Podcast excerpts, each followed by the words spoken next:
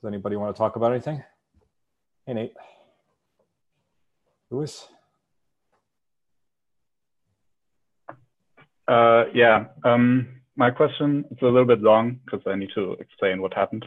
Mm-hmm. Like I've been meditating in stage four the last, uh, like for a long time.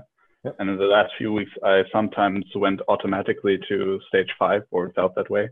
Mm-hmm. And I noticed that my breath was a lot more relaxed than it normally is. So I check for it in when I normally meditate to relax it. And I noticed that um, I don't relax it and I'm I'm not like leaving any spaces there because I find it hard to put my attention on it because it's constantly disappearing and coming back and it's mm-hmm. really confusing. And I noticed that in my daily life, I have the same problem. I try to be more mindful in daily life, but stuff is constantly like moving and changing. So yeah, I don't know where to put my, how to put my attention stably on mm-hmm. something. So uh, I bet there's a lot of people that can give you advice about that particular question.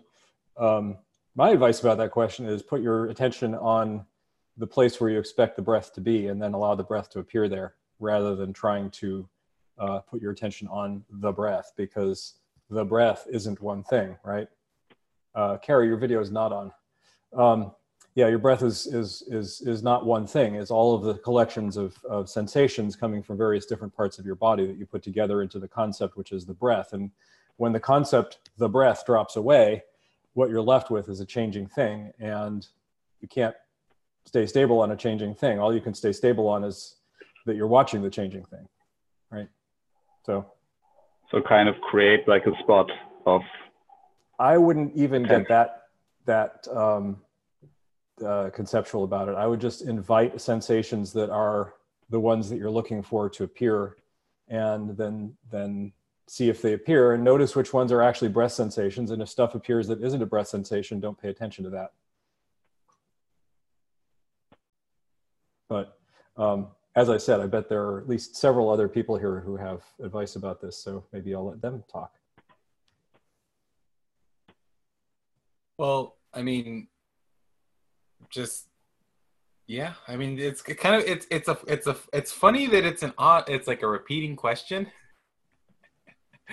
um and my first response would be like you know close your eyes uh, you know uh do do you notice any breathing right like i mean how, how do you know you're alive and you know like look for you're breathing all the time right and so I, it's the it's the fact that the, the breath sensations change, right? And the the dropping of the concept that people struggle with.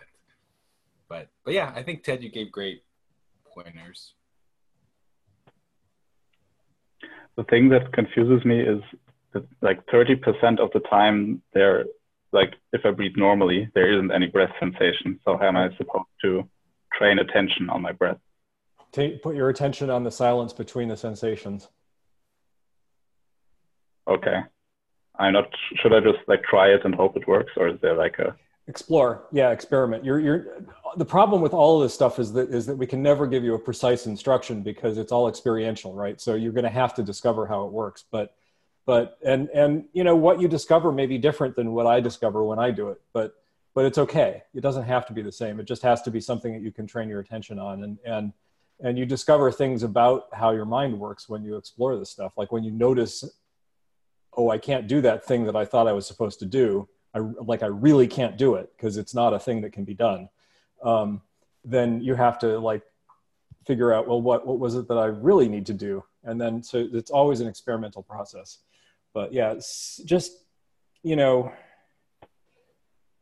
look for the like like seriously the silence between the between the sensations. And also um, the other thing is make sure that your attention is really uh, that your that your mind is really vivid because one of the ways that the breath can get silent is is is that subtle dullness creeps in. And when you first encounter subtle dullness it feels like it's pretty vivid. So like you think that the like there's some other thing you think is th- this subtle dullness that's really actually just not very gross gross dullness and when you get to the point where you're at subtle dullness then subtle dullness is something you actually have to kind of learn to navigate your way through and notice.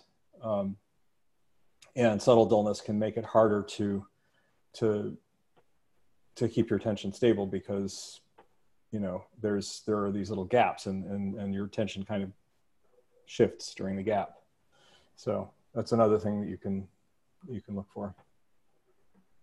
Well and one thing that i seem to recognize is that sometimes when people report that it's kind of right before they're they're kind of faced with impermanence right? The the the, the inside experience into impermanence that you know you there's just this this flux flow shifting sensations. Um, and then the mind the mind just kind of recoils and jumps back from it right? And then no no no bring bring the concepts back. Bring the concepts back. So that that sometimes is um, what you report like people report what you're reporting like kind of before that as they're working on you know getting closer to that experience. Um, but yeah i think that's what's happening. I notice how i try to grasp with my attention for something stable but it always like mm.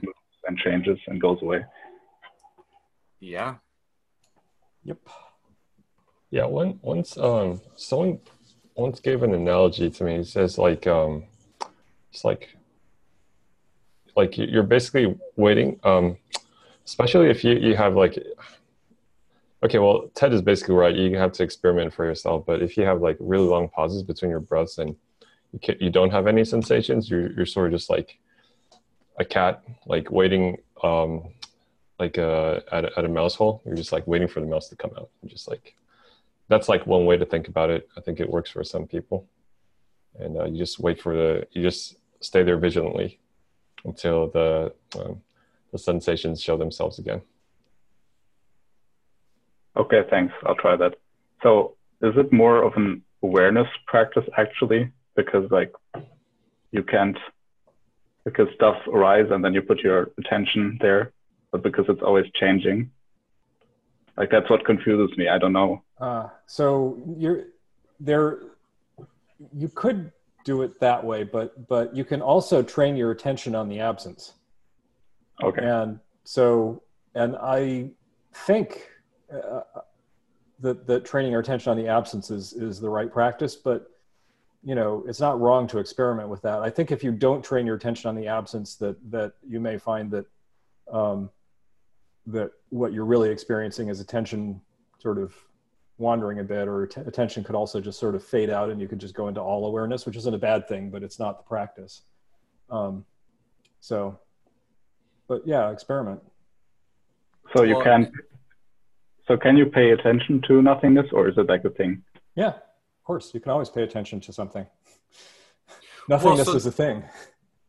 Okay. Well, well one thing though is i will say is uh, there's always something right? So so that's that's i think it's important to kind of be aware of that or to to have i think that's a more helpful frame because the other frame of you have to be careful about like pay attention to the silence because sometimes then people um they just start paying attention to the dullness right and right. they're they're just kind of staying with which which is like a solidified type or it's more it's more con i mean it gets it's more substantial right even though even that it's not fully that substantial, but it's more substantial. Um, having kind of you could have sort of like stable subtle nullness.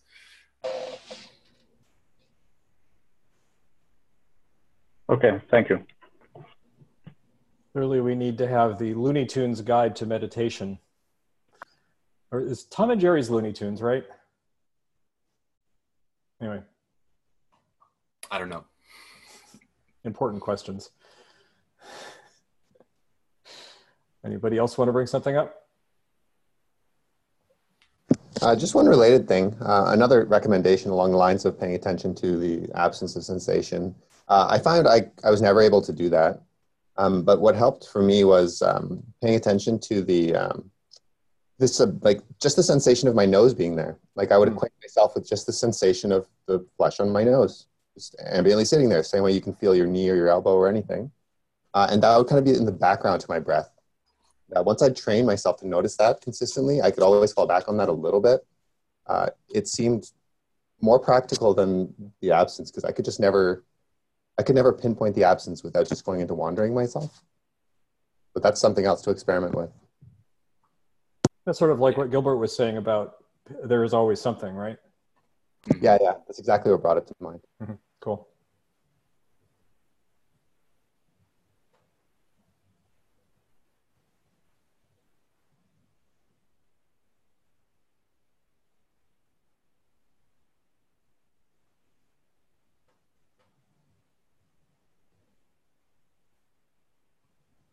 We are paying attention to the absence. Well, that raises a question for me that I've wondered about, and it's really just theoretical. I don't know if there's value in discussing it, but my curiosity is whether uh, awareness without content is a thing. Well, so uh, there is the idea of there being a cessation where the mind has no object, subject and object disappear. Um, somebody who's experienced with cessations might be able to say more about that. Um, okay. Is when in the middle of a cessation, is awareness present? If subject and object both disappear, it seems like there's no awareness. But, you know, I don't know. So my practice has never really produced any cessation, so I'm the wrong person to give you experiential knowledge about this. Um, if somebody else here has had cessations, they might be able to speak to it if they want to. Um, the the party line from uh, people I know who've had cessations is that during the cessation, um, there isn't uh, an experience, but then after the cessation, there's a knowledge that there was a gap so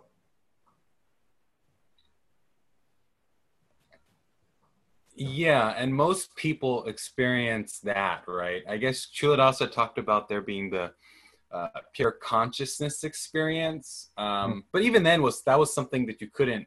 It, couldn't, it was ineffable, and it was not. It was not like every um, every other experience, right? And in some ways, it too was a non-experience. so you're kind of left with the same thing um, that basically there's always um, you know until there until maybe the brief seconds there's not but there's always uh, whenever there's a, a subject or the, whenever there's what is it the awareness and the, there's there's the content you can't have the content without the awareness. You, you can you can't have your question was um, you can't have awareness without, without awareness but can you have awareness without content? I've I've heard of people who claim they haven't slept in years because they stay aware all night. I'm doing air quotes sure. aware all night. Mm-hmm. Yep. And that awareness is without content. My experience is that when I'm asleep at night, there's no awareness. You know, I wake up the next morning and it's like you're describing a cessation. I know there's been a gap of time, but so, there was no awareness there during that gap as far as I could tell. So there, there's the question of whether there was awareness that you don't remember or whether there was no awareness. Right? Okay. Um, yeah. And a person who experiences awareness when they're sleeping seems to remember that there was awareness, but that doesn't mean that your experience of sleeping is different than theirs. It just means that they remember their experience and you don't. Um, it will. So it's possible that hmm? I don't remember my experience, and it's possible that I don't experience awareness when I'm asleep. Right. Yeah. That's two different possibilities. Exactly. Yeah, but how would you how would you test that? Right. yeah, I mean, go ahead. Well, and what what I've heard, it seems like people who study sleep. I mean, there's such a thing called micro sleep, and so even those people, those advanced meditators, I wouldn't, I wouldn't be surprised if they're engaging in sort of micro sleeps like all the time, right? And so that it's somehow they're still getting it.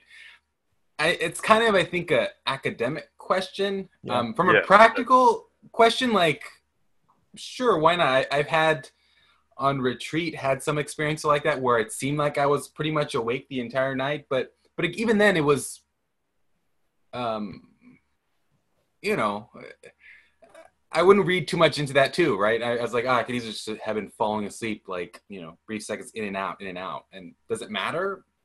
No. Yeah. Yeah. Yeah, well, It was just like- yeah, sorry, um, just to satisfy, like, if you have curiosity about this, like, I did read a little bit about um, dream yoga and like uh, I had some experiences myself, but no, I think normally, like, at least for me, like, um, as your mind goes to sleep, like, you sort of just you don't really lose awareness, you lose like memory, like, you still experience, and then like um, then you get into certain stages where you don't even have um th- yeah tibetans have this thing where that you're like you're like merged in this clear light of sleep and I, I have not been able to experience that. Normally like i just go unconscious during that period. But like while as i wake up there's actually like a, a lot of things going on.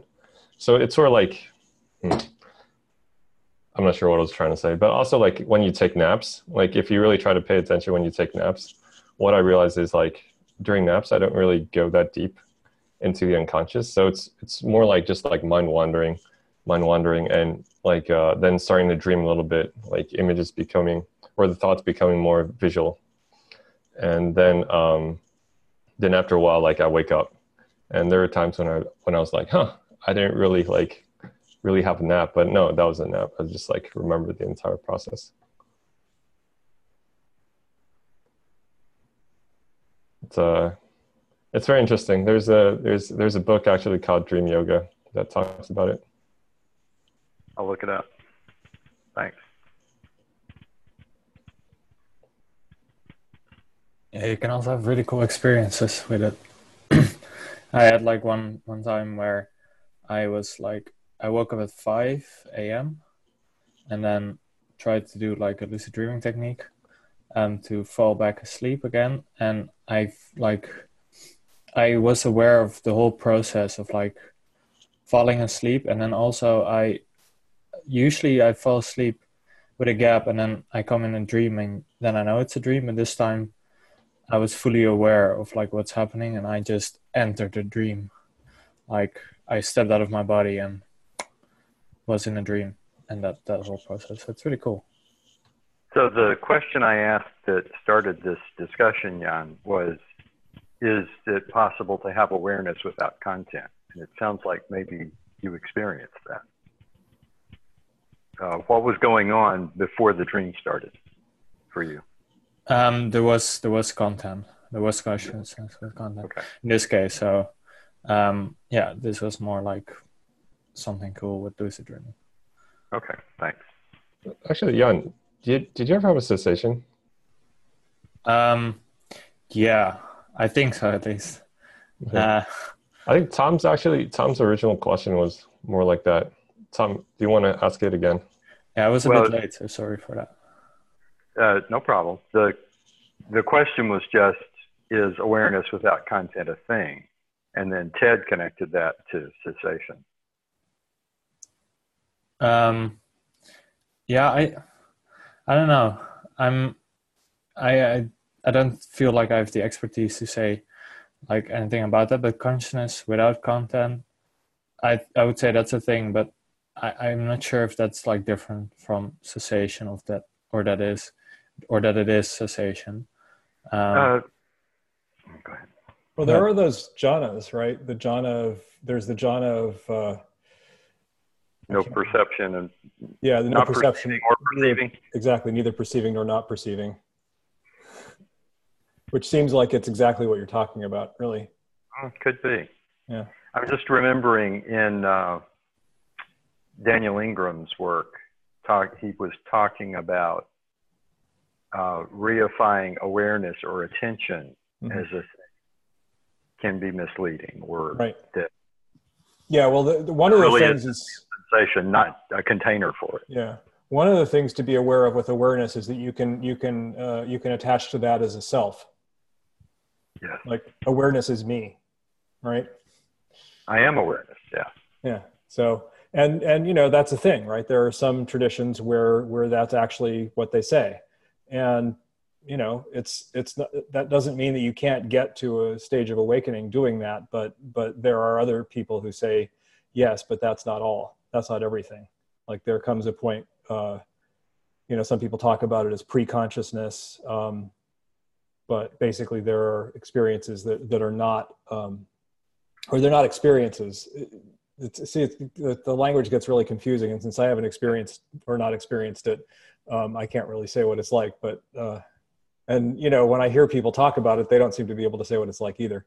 So, by the way, I was just looking on Amazon, and there are quite a few books on dream yoga. So it might be worth saying if anybody who's read a book on dream yoga. Was it you, Nate, who said that you'd read the book on dream yoga? Yeah, sorry, it's uh, it's the one by uh, Andrew Holecek. Okay, good to know. Uh, yeah, the book cover has a big moon on it, or something. Yeah, like illuminating your life through lucid dreaming and the Tibetan yogas of sleep. Yeah, it's interesting because, like, I think he's uh he practices in the Tibetan lineage, but he also discusses um, lucid dreaming techniques from the West. Mm-hmm. I, I, haven't well, actually tried it. It just like it was really interesting. Cool. But on the topic, I had like on retreat where in like the later days where I did Vipassana, um, I was very close. It felt like um, the, the thing, uh, my my attention shifted from to different sense objects, but there were like constantly gaps in between. So it felt like nothing, something, nothing, something, nothing, something, nothing, something, but like very for a very long time. Um, so I wasn't sure if those were also cessations or um, I had moments where there, where it seemed like there was a gap as well, but this was like a lot. Um, I'm not sure what that was then. Um, so the the the going between something and nothing, something and nothing sounds a bit like A and P. Mm, no, I don't think it was that because it was more um, AMP it wasn't it was more it was like it was more in equanimity. Um that that was like the whole experience was very equanimous and not very amp like. Mm-hmm. well um, you, you you won't have like cessation like like that like cessation on off off off. Um that's with the that would just be sort of the probably a, a sharper mind um, being aware of sort of non-perceiving mind moments which is different from a cessation yeah right? that's what i thought like because it didn't like it was different from the times where i thought at least that i had a cessation so but it was very interesting as well one thing Nick Grabovac has said about this is that his experience of, of cessations, he thinks that that a cessation typically starts with a very sharp, brief moment of dullness, um, that's that's been he, he I don't think he would say it quite that definitively, but he's theorized that because he says that that he's he's noticed that when when he has cessations, they usually seem to start that way, but there's like a moment of of of non-perception and then so. This is one of those things like like cessations are, are the are the hallmark of of uh, realization in in the Tibetan tradition that I studied in for 15 years, and so it's something that I'm really curious about and sort of frustrated that I've never actually experienced. I noticed the second author on that book is Stephen LaBerge, and I have read things by him about lucid dreaming. Hi, Sam.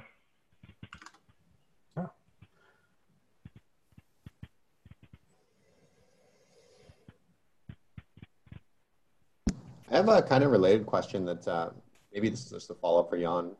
Um, what was your experience of equanimity like before your cessation? Um, I, I, get this sort of um, it's like dream-like state, which feels like it might be dullness, but I'm definitely very alert. Um, but it somehow feels like I'm going to sleep, but I never get anywhere closer to sleep. I just stay very aware the whole time. I'm curious if you had uh, experiences like that, and uh, whether you thought like it feels in that state like it's fruitful to just stay in that state um, i'm curious if you had similar experiences yeah i can understand what you mean um, and if you are alert and um, if you if you know that, that it isn't dullness, then I would definitely like stay in there, try to explore it a bit. Um, very like no exploring to do. It's the most inactive state. Like I'm not directing attention at all. Yeah, yeah, yeah, exactly. that sounds that sounds good. Yeah. But you can still go further into it, right? Or or see if you can, right? Or yeah. Yeah, yeah. There, there's a feeling like I can kind of like incline towards sinking further and further into it. Yeah. But and it'll it'll be a balance, right? Because um, sometimes, or if you sink too far for too long, uh, likely you will go into dullness or some something like that, or you'll yeah, that's very likely. Um, so there will probably be times where you have to sort of maybe it's refresh intentions to sort of stay alert to stay awake um, but but yeah no it is fruit very fruitful sort of to be in that kind of state if you are also aware aware and alert um, and that is one that yeah you do want to be sort of playing with it yeah, I uh, I guess the only alternative that I, I, play with is sort of deconstructing the equanimity state a little bit, like trying to see what sensations are causing me to perceive this kind of like ineffable of equanimity and like dreamy feeling. Um, but doing that is a more active thing that that seems to negate this like dreamy state. Like as soon as I do that, it pulls me away from this pretty quickly. Mm-hmm. But that seems like it might also be a useful thing to do. It could be. I mean, because um, one very important key element of the state is equanimity. Like, I mean, and by equanimity, it, it's it's not craving, not being aversive, not sort of inc- not. Uh, you can incline the mind in a certain way, um, in a non without using craving and aversion, um, but where it's like the mind is yeah, it's sort of balanced. It's at rest, but it's not like always reaching out or pushing away, which is actually like the default state. which yeah, which is the default state without the real without realizations and and work and deconditioning. Um, but right, right now, when you first reach sort of um, kind of that state you're kind of describing of equanimity, uh, a lot of it also is kind of just getting accustomed to it um, being able to recreate the causes and conditions that lead to that state at first and it is more a state. Um, and so that's why it's saying like oh i was saying like if you can see if you can go into it even more but also because there's an element of sur- you do have to kind of like you're letting go you're, you're, you're surrendering but it's new because you know the only way we knew how to really surrender is like oh yeah like the whole go to sleep right? Lights out, but it's different. You don't want that type of sort of surrendering, letting go. But you still you want to still be aware and not just be aware, but actually working on increasing that um, awareness and that sharpness, being aware of more and more.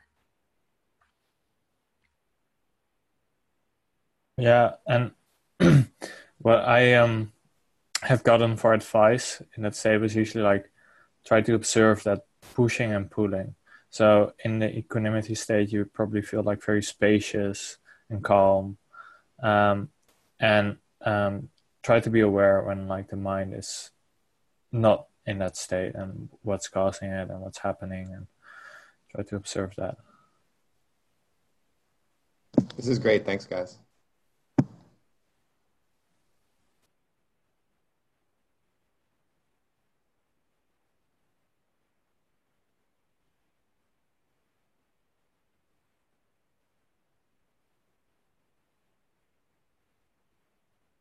So um, here we are, a half an hour in. Everybody's being all quiet. Does anybody have any burning question that they're just too shy to ask or observation I, they want to make? Jan? I can talk. If um, yeah. Um, last time we spoke was about two weeks ago, and I had this like massive purification. Yeah. Oh, right. Yeah. Um, and that was interesting. I'm feeling way better. Um, just to start off with that. Um, but it was really intense. Um, I haven't had anything like that ever during meditation. Um, I've cried every day during for a week during meditation. Um, yeah, and it, I actually got physically like uh, sick as well from it. Um, so uh, yeah, it was pretty intense. Um, and uh, like what you said that about like a part of you like becoming uh, aware that like people close to you like die or the impermanence of like close relations uh, to you. I think that got triggered, and I think something like that caused it. Um, and um, I also talked to Tucker about it, and he said that it's also very common to happen with the practice that I was doing, and also where I'm at in practice. So, um, yeah, it, it, all seems like fine, okay. Um, yeah, it's going well now. Um, I'm doing a different. I, I switched to more like a metta practice, but not the standard metta, but more um, meditation on the mind, vipassana kind of metta, where you have open awareness and everything that comes up, you wish it love. Hmm. Um, and uh, I've been doing that now for uh, one and a half week or something like that. Um, and that's really helped. And now I feel better. And the weird thing is, I'm I'm just curious. Like Zolt was also talking about equanimity, and I also feel like very equanimous um, every time I sit. Um, very spacious, very calm again. My body feels like light and stable, like physical pliancy. Um, not really piti, um, but more physical pliancy. So it feels just good.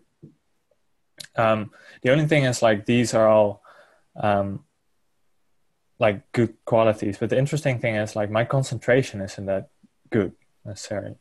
I haven't been doing like any concentration practices, like access concentration practices. Um, so I think that's why. But it's very interesting. Like I'm not that concentrated, but the state that I'm in is really nice and feels really good. I'm wondering like if people also experience that sometimes that like their concentration is meh, but the state is like awesome.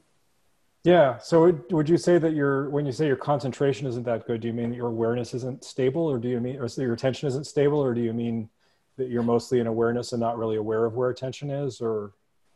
Yeah, I, I would say maybe the second one. Yeah, that's um, really common. Yeah. yeah. yeah. Yeah. So I think that most pretty much the story one. of my meditation life right now. um, yeah, and it's just like I don't know, like yeah, everything just feels even like yeah. I think it's the second one. Mm-hmm. Um, but also when there is a distraction, for example, the distraction just feels very nice or something. Yeah. just like yeah. Yeah, I think I think that that's you know my experience recently has been that like I've been actually trying to to really work on the 10 stages and my meditations get less pleasant, not more pleasant because I do that. Um, and when I just allow myself to let the meditation decide where it's going, uh, then the meditations are much more pleasant. Um, one thing I have noticed that that probably would be not not what you're experiencing is is that um, when I'm in that state, there's a tendency for dullness to arise, and so one thing that does seem to make that state much go much better for me right now is just to to deliberately like notice every so often whether that's happening. Um, because otherwise I'll have this like wonderful meditation and then when the bell goes off I'll be like wah! which is a bad sign.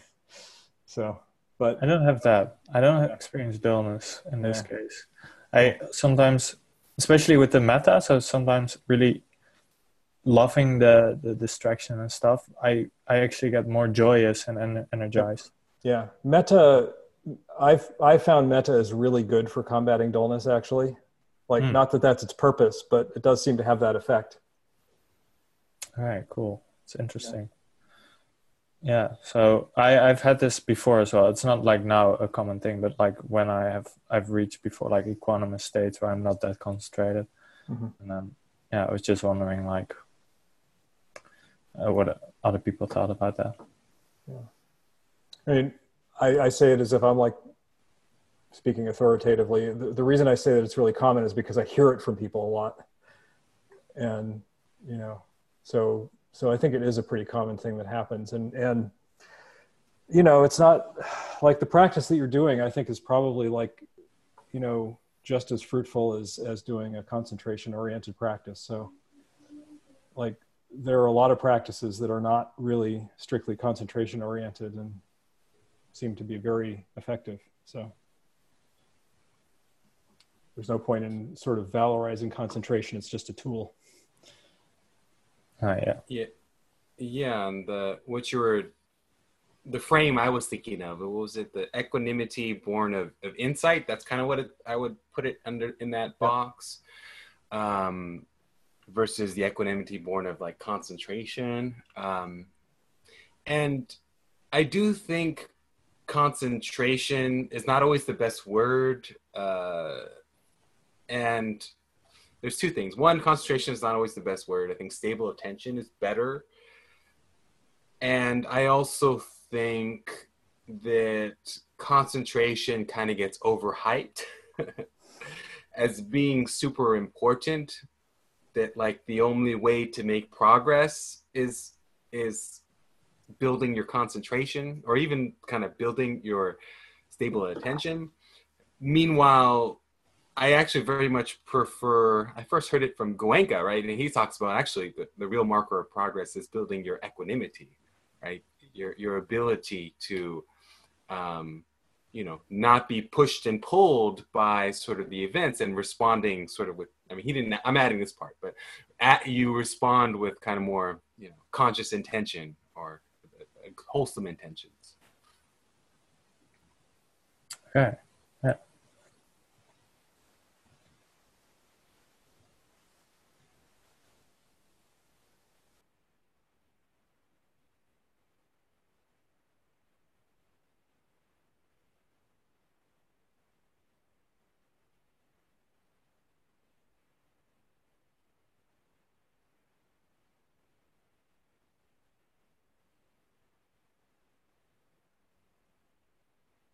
Okay, well, I think I, I have a question. It's sort of related to to what Jan was talking about.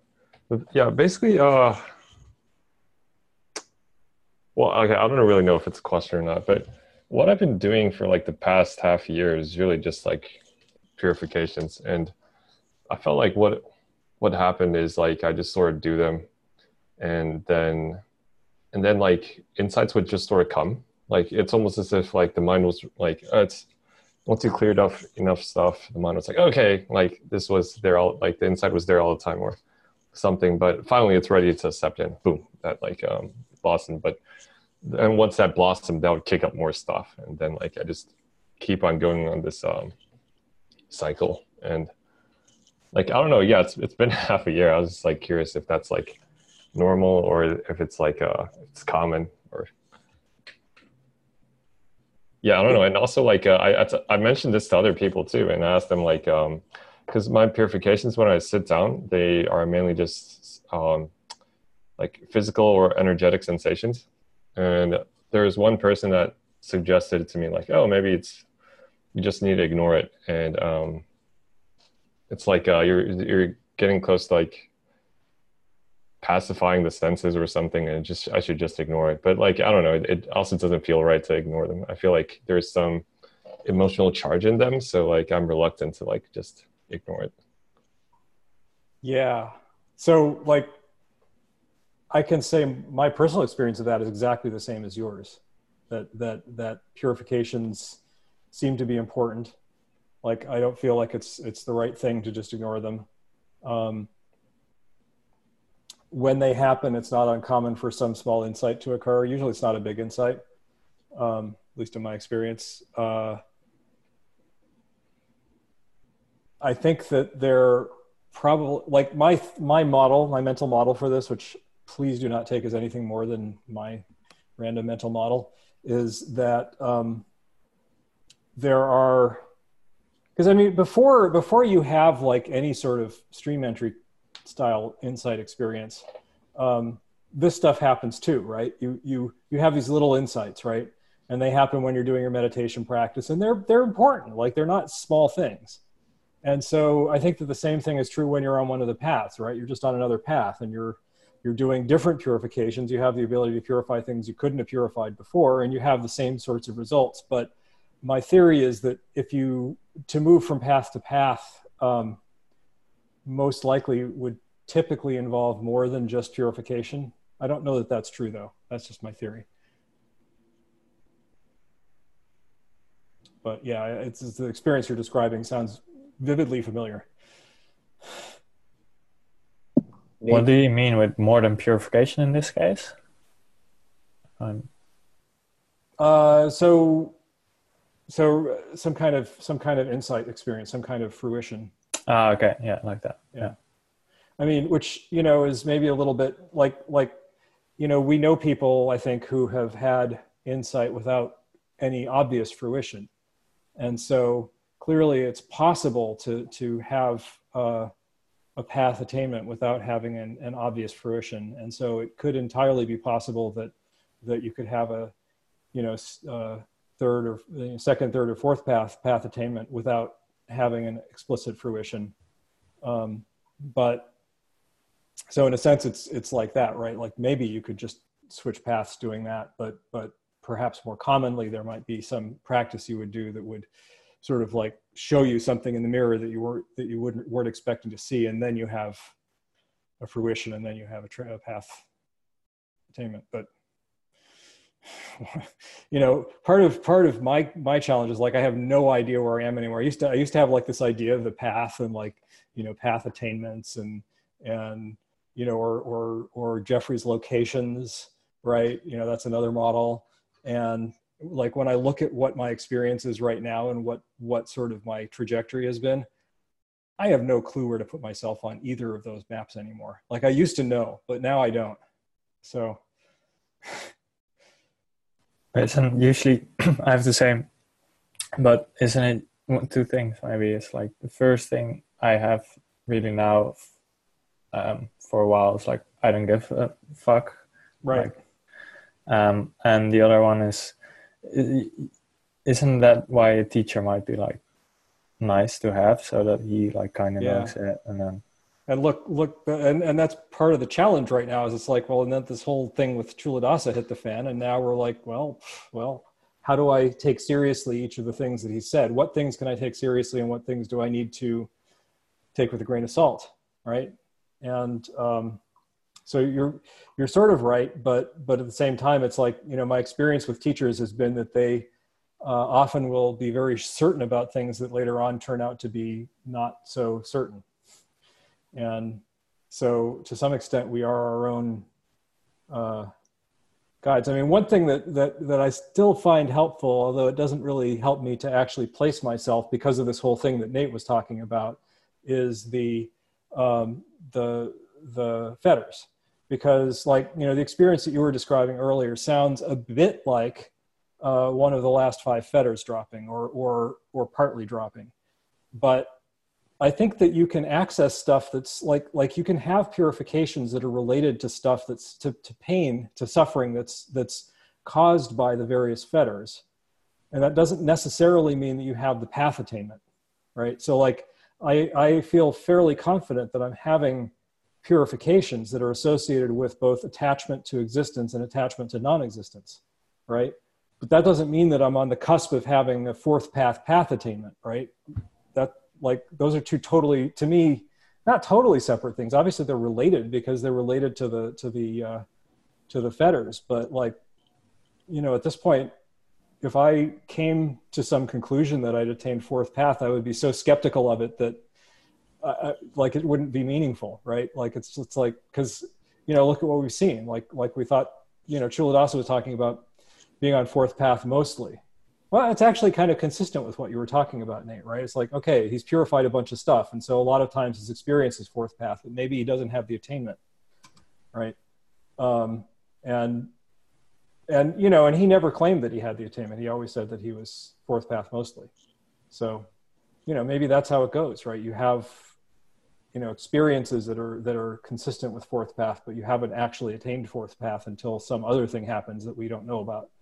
And then it's like when you talk to the teacher, well, how does the teacher know any better than that? So. Yeah, I also feel like there's a lot of variation between people. Like, um, I know people that just get insight and then they need to try really hard to do their purifications and they need to explicitly set their mindset and say like okay i'm going to deal with this issue and really try hard to deal with that issue but like i'm completely the opposite like um if i ever get any insight like the next i'm like okay i'm to get ready for the purifications to come rolling in. Like um all the things you just like yep. like a huge wave that just like hits me. And uh yeah so i don't know like um I, I used to be surprised. I'm like yeah how, how is it possible that people can have like deep insight and path attainments and still still like be a jerk or still like hold on to certain like weird things like weird yeah. attachments in their lives? I was like i just can't see that happening. But i don't know. Maybe it's like uh, my my current theory is just like there's like individual variation between people. Yeah. Well also there's like you know you you the purifications like okay so so when i had what i think of as my stream entry experience a whole bunch of purifications happened. There were some things that just immediately dropped right? Like like it just stopped happening. Like you know some stupid thing would just stop happening or it would happen but it would immediately be seen through and st- and it would just die immediately. Like you know getting pissed off at somebody right? Somebody cuts me off in traffic and there's like this moment of like fuck you. And then you know immediately after the moment of fuck you there's like well that was a really weird reaction. And then like you know 10 days later like it just isn't happening anymore. Like to me that's that's what i would think of as a path attainment related purification because you know yeah there was still some stuff there but it was it was like really easy for the path attainment to just to just wipe it out. Um, but then there's other stuff that's a lot more subtle i think and that's the stuff that i think tends to get people like I have stuff from my childhood that um, is very clearly active and that I know is active and that I can perceive, but I have no idea how to un- unpack. Um, and so it, it maybe that part of it is like if you had a pretty decent childhood where you didn't have a lot of issues, that um, there just aren't as many of those things lying around. Just a theory, but I, I, don't. This would be it would be like the problem with the problem we all have here is that is that you know we're all like kind of doing this. We're all kind of the experimental subject. Like who is the researcher here? it's not me. Like I'm, I can sort of pretend to be a researcher, but really I'm an experimental subject. And you know, even Jeffrey Martin, you know, talks about doing research on this, but um, it's not clear where that's going. And you know, we've got uh, uh, Britain. Uh, is it Brittany. Uh, Willoughby Brittain. Brittain. Will Willoughby Brittain. Yeah, sorry. Uh, who's also like very seriously doing research, but you know she's also a practitioner. She's also an experimental subject.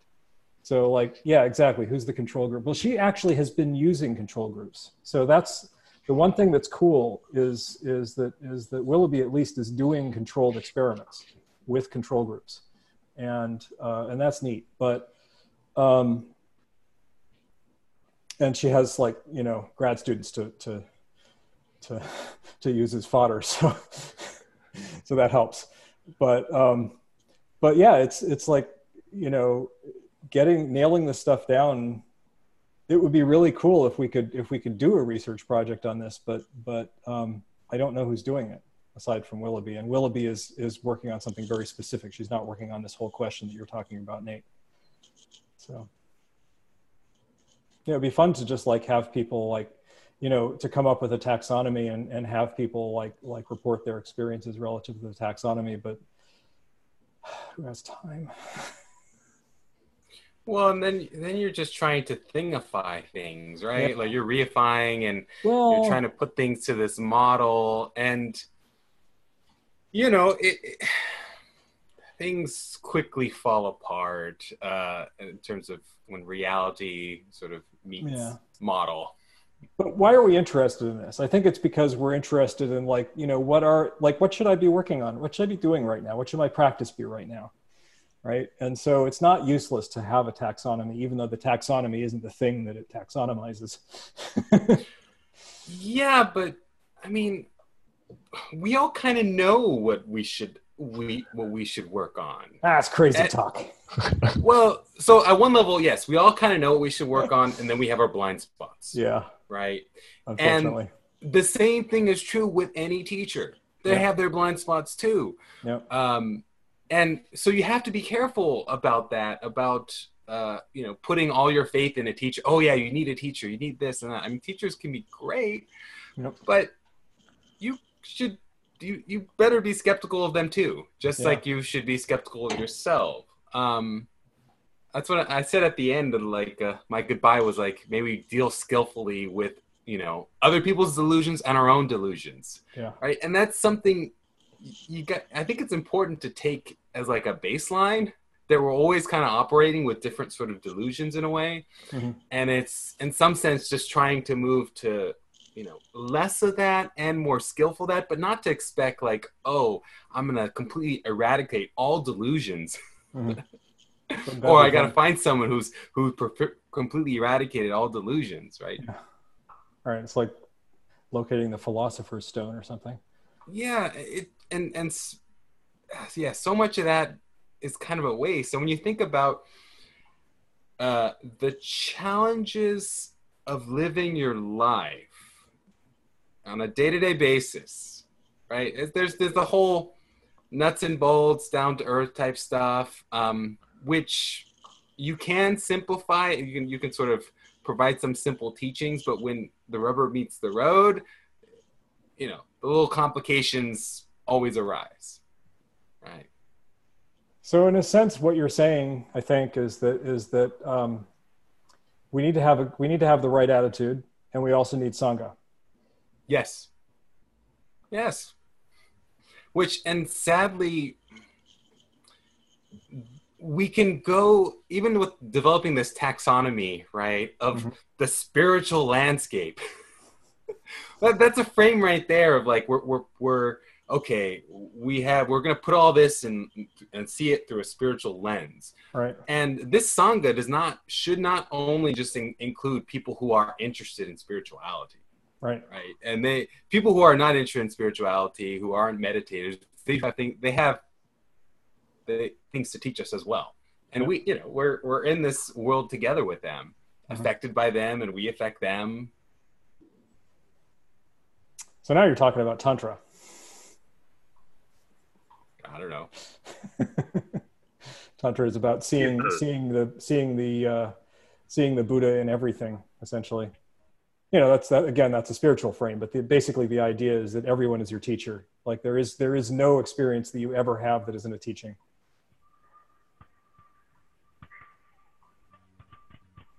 I'll be one of the non-spiritual ones. I don't know what spiritual means.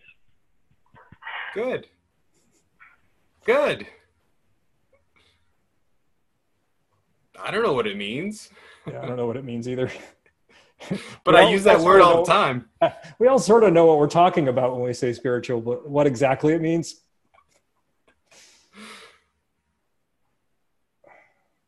I think it just means that you're not a full material reductionist. So, yeah, I can't say what it means, but I can say that it's not that, perhaps. I don't know. I don't know how to how to explain it, but I know it when I see it.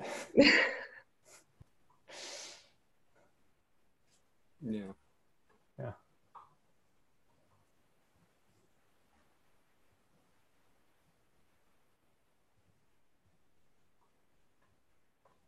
Okay, so back to my original question. It's just Mhm. like keep keep on doing what I'm doing.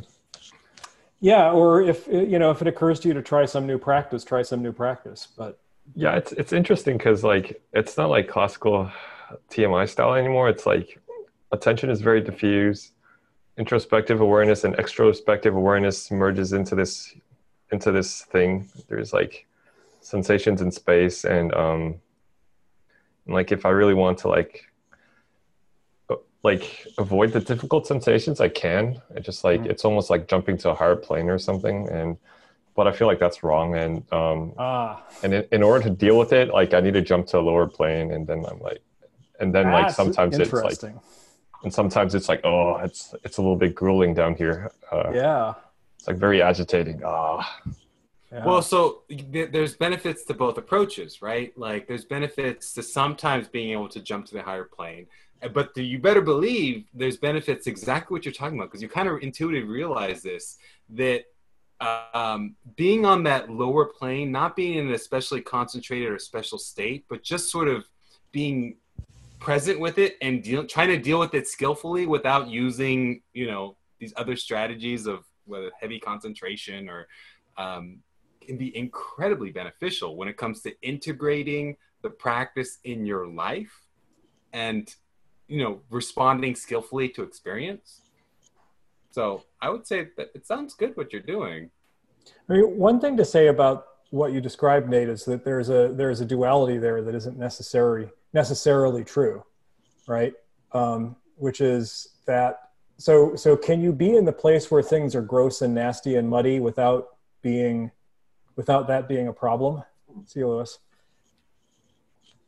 because um, and, and the answer isn't always yes, right?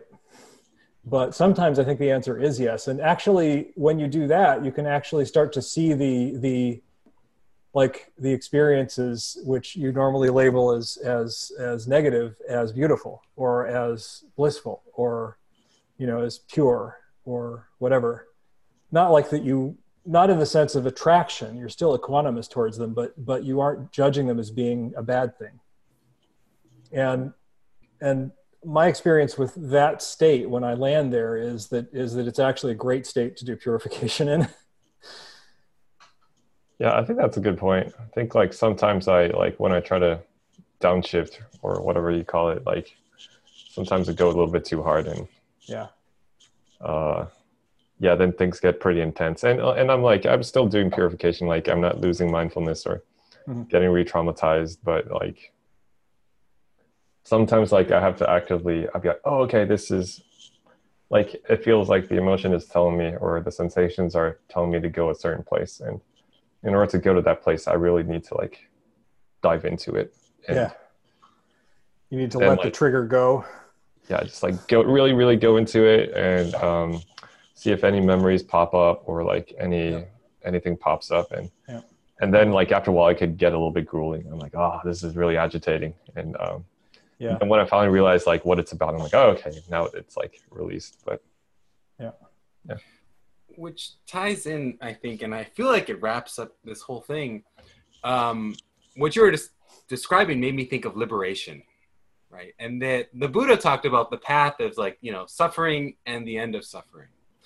And so whatever your practice is doing, I mean, if it's in some sense giving you giving you more liberation and reducing your suffering, that's awesome. I think that's I think that makes sense for that to be, yeah, a, a hugely important part of the path. And yeah, if um, you know, so that could be a guiding light, and it makes sense to be a guiding light. Like, am I suffering? You know, or and what can what how can I sort of direct my practice um, to reduce suffering? Um, yeah, and just being more and more aware of that, working towards that, and then also, of course, there are other goals too, like in terms of you know, maybe more compassionate and effective in the world. But yeah, it's to me, it's, it's not that hard. I, I don't know. Yeah, it's not yeah. that hard to, and we all know different directions we can go with our practice. Like, and we're naturally inclined towards some of those directions already. Yeah. One thing about that too, Gilbert, is that is that like the way that my practice has been going the last however long, probably over more than a year now, has been that you know I come to these things every Saturday morning and we all talk about our practice and then my practice kind of shifts on its own in a new direction each time. And so I think that that, that part of the the process of being a sangha is actually that feedback loop where you you know the the ideas don't have to come from here. Oh yeah. Yeah. Yes. So. Yes. Yes. Uh, Ted. Sam. Um, so I, I just find it interesting this concept of uh, purification and like doing purification. uh, I'm not sure. I'm not sure that's how I would think about it because it's kind of like almost reifying a purification as as something like that I do or that you do. Yeah, absolutely. And in my experience, you know, there's like stuff that just comes up, and it's not like you really having control over it per se. It's just yeah. sort of like, oh, I'm trying to focus on the breath, and there's yeah. this uh, other thing, but I'm not necessarily thinking of it as like I'm doing anything. So I don't know. Maybe you could like, what do you what do you mean exactly when you're doing a purification versus just focusing on the breath and something else comes up? That's that's a fantastic point, Sam. Uh, in fact, my experience of purifications is the purification comes up on its own without me deciding to do it, and my process of investigating it is largely just uh, avoiding resistance or or like you know allowing an eagerness to come up that you know there's basically not stopping it from happening. Does that make sense? Yeah so it's like by by doing a purification you really just mean like not not reacting to yeah. whatever's coming up and just letting it letting it be. Yeah not resisting it. Not trying to avoid it right yeah yeah, it's true. I, I, don't really think that there's anything that I'm consciously doing when a purification happens that is the purification. There are lots of things that are sort of meta that are happening, but the purification itself happens on its own. Well, I think I reify it a little bit. Like um, it starts, the sensations come on their own, and then like uh, there's this conscious decision to like really jump into it and um, really investigate and really like try to like taste it fully and feel the full flavor of it, trying to um, see if anything, if it triggers anything or anything comes up. Mm-hmm. See, that's where I think you can.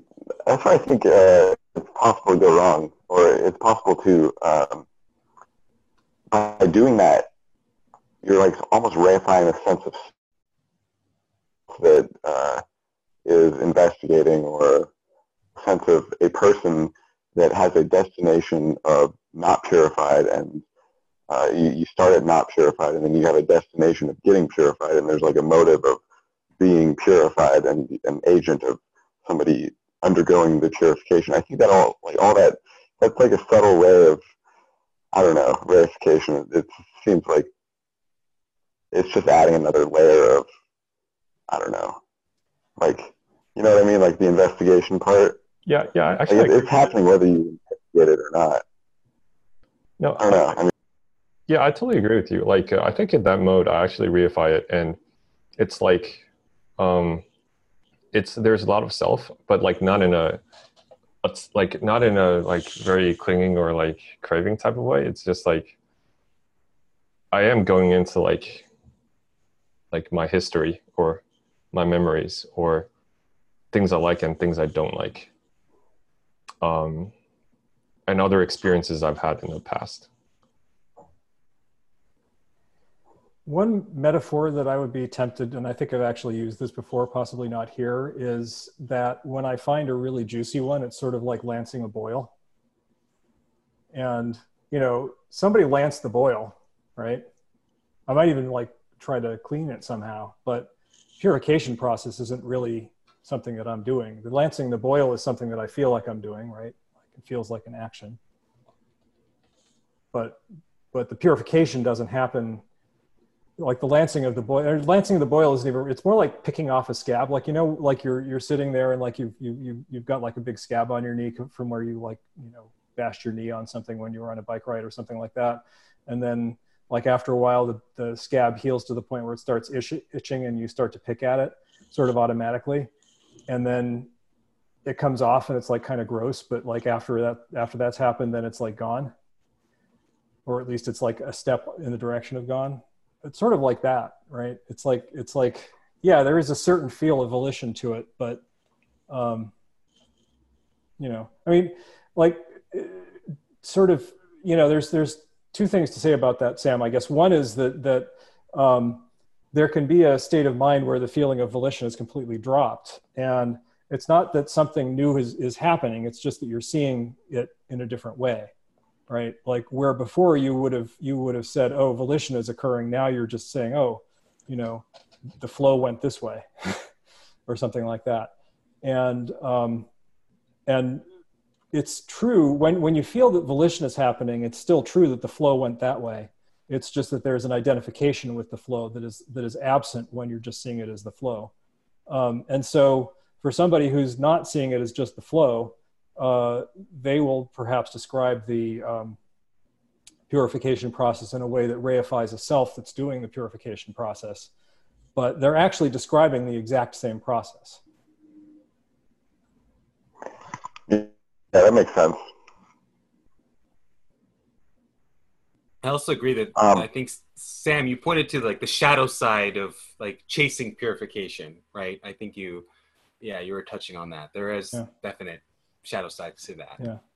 I remember like early on when I started to discover the ability to purify, I was just like, oh my God, this is the best thing ever. Let's see what I can zap. and after a while, that attitude kind of dropped because it was like, well, you know, sometimes, sometimes this thing that feels really broken is actually uh, the building block for something more functional. And zapping it isn't the right thing to do. And at that point, it's like, know, I don't really know what the right thing is to do. So let's just see if the unconscious mind can figure that out, and I'll just step back and not try to, not try to do anything. And uh, and that definitely did did seem to help with that with the purification process for me. Yeah, I'm just trying to think. Like, I definitely like. I don't know how to explain it, but like, I felt like if I were to detach from the process a little bit more, it's almost as if like I don't know how to say it, express it, but it's almost as if like I'm not owning it. Mm. Like it's it's not like I'm not owning my karma or whatever thing like that, but but it, it feel it would feel like I'm like jumping a step. I don't know how to really explain it. It's it's like I need to acknowledge that it exists. Like um, these things have happened in the past, or um, yeah, I was upset about it, and like try not to deny the feelings. And after that, I could really like, okay, now I can jump to the next step. I, I don't know if that makes any sense, but I think it also has to do with my personality, which um, like I think there are times in the past where I just like deny certain feelings or feel like ah no that's totally fine when it's like not fine and stuff like that. yep So uh, I think of that that owning process is more like surrender, really. Um, that's the way I frame it, rather than I mean, it's probably the same thing, but um, just the vocabulary that I would use is different. It's like uh, you're kind of acknowledging that it's there, acknowledging that you don't have really um, any power over it, and uh, by by doing that surrendering, I think that's the same process that you're talking about is uh, owning it. So I think, I mean, it's probably the same thing. It's just uh, the, the words used to describe it are different than what I would say. And One thing to say about this, Sam, is that part of what's probably going on here is just that there's, you know, we all have our own language of, that we use to describe things. And, um, you know, uh, we all have our own, like, you know, thing that we're working on. And, you know, that's, that's, that's, that's like sort of the deeper thing, right? Um, like, yes, we're working on purifications, but there's also like some sort of deeper, like realization that's that's maybe starting to form and, and isn't quite there yet and after that's happened we might start to use different language about what's going on um, or it may be like you know I, I i was i was on this this hobby horse a while ago about like the illusion of non non uh, non agency because like you know agency is an illusion right? Right? But is non agency the truth or is that also an illusion? And so, you know, like even figuring out what order these things happen in is a little bit questionable. So, um, so I think you know, like like your your reaction to the uh, to the description of of of investigating as a as a volitional activity may well have to do with like the thing that you're working on right now, and somebody who's either later or earlier in the process just isn't that's not the issue for them. So it just doesn't feel maybe fruitful to to be concerned about that at that time. Yeah, yeah, that makes perfect sense. Yeah.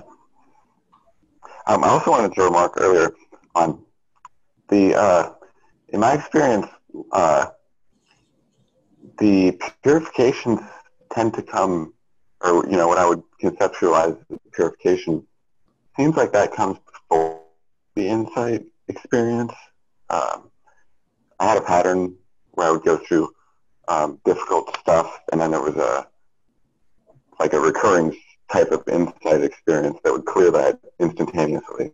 Mm-hmm. Um, and that would be like a repeated thing, and then stuff would build up, and then there'd be the insight experience that would clear it again, and it was sort of like this ongoing process until it sort of all like leveled out. But I think I guess it's the same thing, like purification before or after. Um, what's the difference, right? Does, right. Is it the, the is chicken the, the right. yeah, I, I, think I think it actually is a little bit. Is this the beat or the downbeat? Like it can really, I, I, depending on where your where your uh, focus is, it can it can seem like because because when you say that, I'm like, oh yeah, I could see I could see my experience that way, but my experience tends to be the more similar to the way Nate is describing it. But yeah, I don't know. I mean, it's it's entirely possible that like you know, and in fact, actually, I think it's it's it's realistic. Like this, that sort of fits in with the the model that I was talking about earlier about. Um, uh, you know, you can have purifications that are related to the fetters that are still active, um, and that doesn't mean that the fetters are in the process of dropping. The dropping of the fetter is then related to a fruition that comes later, and when that fetter drops, that's going to really take the wind out of the sails of all of that stuff that you've been purifying, right? Like, so you can be having like the experience of all of this stuff happening, like all of, and, and, and that can actually potentially result in the insight, right? Like you're seeing all of this stuff happening and you're purifying it, or you're trying to purify with it, purify it. Maybe you're not succeeding. And then like at some point a pattern emerges and you're like, oh, I see what I'm doing wrong. And bam, you have an insight. And then all of that stuff that was being, that was rooted in that particular fetter stops happening like or if it happens it's immediately seen through does that make sense yeah yeah that makes a lot of sense. Yeah. Anyway very theoretical i think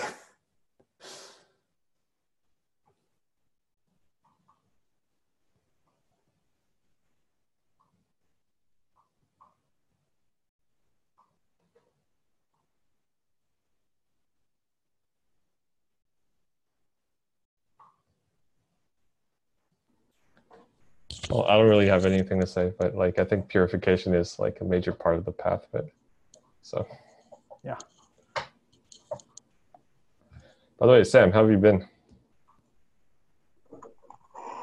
Um, I've been really good. Um, started a, I moved to Seattle, started a new job, and I'm really enjoying it. Um, yeah, I mean, practice-wise, I'm sort of in the sort of in a state that Jan was talking about, where I sit and it's kind of just nice, and I'm not necessarily very focused or concentrated or anything. Um, but it, it, feels pretty nice.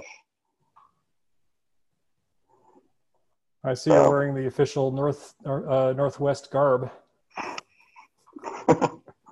yeah, I'm just in my, I'm in my robe. I just got up right before I uh, got on here, so. oh, right, it's early. it's kind of messed up. Yeah, it's 7 o'clock here. I'm used to having this meeting at 10, so it's a little bit earlier.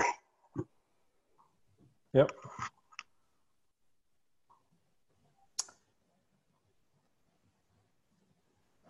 Anybody want to bring up any meditation topics? Mm, maybe like, do you know anything like about that state, Sam? Like, is do you, yeah, what are your thoughts about that state? Um, about what? The state that you're constantly in, and that like I also like frequently enter. Um, yeah, I don't know. I mean, like, I, there's like physical pliancy, it seems like. Um, but at the same time, I'm still getting distracted a little bit. Um, I have a very good sense of the body, and it feels like uh, awareness is really big, and there's no dullness. Everything is like vivid, but at the same time, um, concentration just doesn't really care to stay. I can concentrate if I want to, but uh, it, it almost feels like I don't have a, a preference either way for concentrating on one thing versus just being distracted and coming back. They feel like the same thing. So um, there has to be an extra like little, oh, I, w- I want to concentrate and I'm going to be extra, uh, I'm going to be a little bit more vigilant about concentrating and then concentration will happen. Um, but there has to be a little bit of an extra push that way, I guess. Um, yeah, I mean, I, I used to have a very eventful practice, but now it's not very eventful. Um, and there's, it used to be way more dramatic, and now there's not as much drama. It, it, it seems like uh, there's a dramatic phase for everyone where it's very, very important things are happening here. Uh, this is all very important. And then the importance of it all just sort of gradually fades out. And it's just like, oh, I'm just sitting here now, and this is fine. And I don't know why I like to do this, but it's, it's nice and I enjoy it. And seems to do good things, so I'm going to keep doing it. So I guess that's where I'm at. Um, as far as like knowing what that means, uh, I don't know.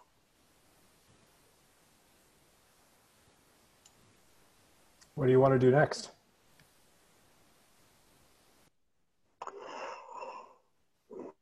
Um, I've been I've been focused on work lately and just uh, just sort of uh, being in the world. Returning um, to the um, market. Returning to the marketplace. Yeah. Um, I, am I'm, I'm in a job. I really enjoy it. Um, uh, I have like a great boss who's awesome, and uh, people I work with are cool, and uh, yeah, I've just been focusing on like life stuff because it seems like in the whole journey or the meditative like path, I sort of went through a phase where the life stuff was not as important, or so I believed, and then uh, certain ways I think I fell behind a little bit, and now I'm kind of like coming back with a different perspective and uh, you know, you know, kind of just chopping wood and carrying water. yeah. Yep. Cool.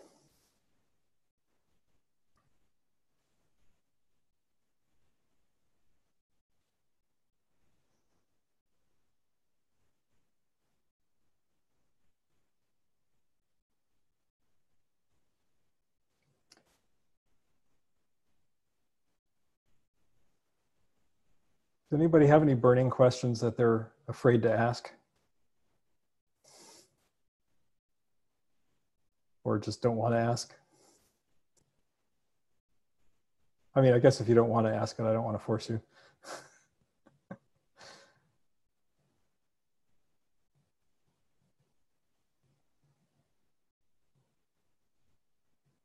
I haven't heard anything uh, lately about the situation with Culadasa. Do you have more information, Ted?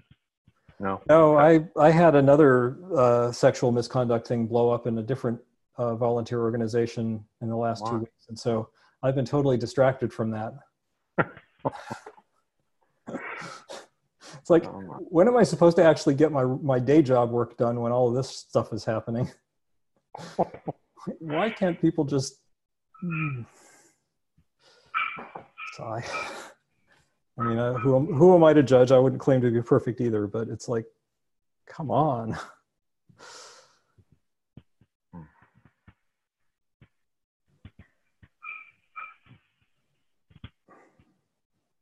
Um, Tom, just on that, I kind of, um, I listened to the, I don't know if, if you've fixing yourself podcast with Culadasa. It's called Meditation and Therapy. mm-hmm. that was really interesting to listen to. I kind of started listening to it thinking I'd probably just be smirking at it, you know, but actually I got really good insights into, yeah, a number of things. it helped me to sort of understand, not fully understand, obviously, but um, get my head around it. Yeah. So this is the Deconstructing Yourself podcast? Yeah, I'll send the link now, but Thanks. I found it very useful. Yeah, I want to second that. That is a good podcast. I've listened to it also.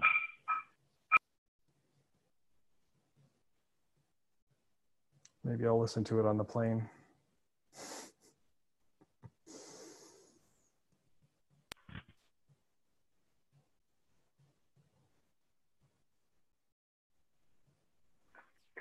Thank you, Ted. I'm going to move on to lunch now.